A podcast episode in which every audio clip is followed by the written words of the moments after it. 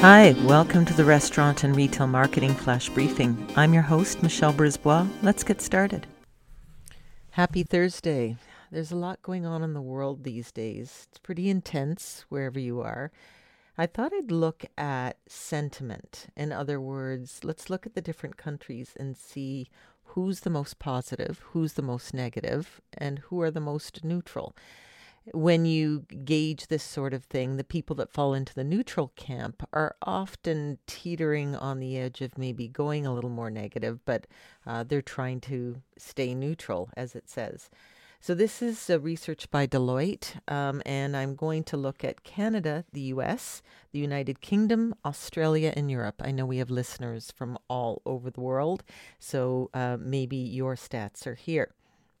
In the most positive column, uh, the most positive country right now is Australia at 6.3 um, of the population feeling positive about things. Second place is Canada at 5.5. Uh, third place is the United Kingdom at 5.1. Fourth place is the US at 4.4. And last place is Europe at 1.5, feeling positive those countries who where the citizens say that they're feeling negative about how things are going. Uh, number one is the U.S. at 13.6. A lot going on there today.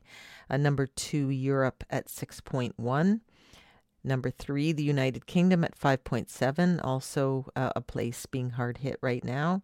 Uh, number four is Canada at three, and uh, number uh, sorry number four is australia at four and number five is uh, in last place is canada at three. In the neutral category uh, number one is europe at 92.4 putting themselves in the neutral camp.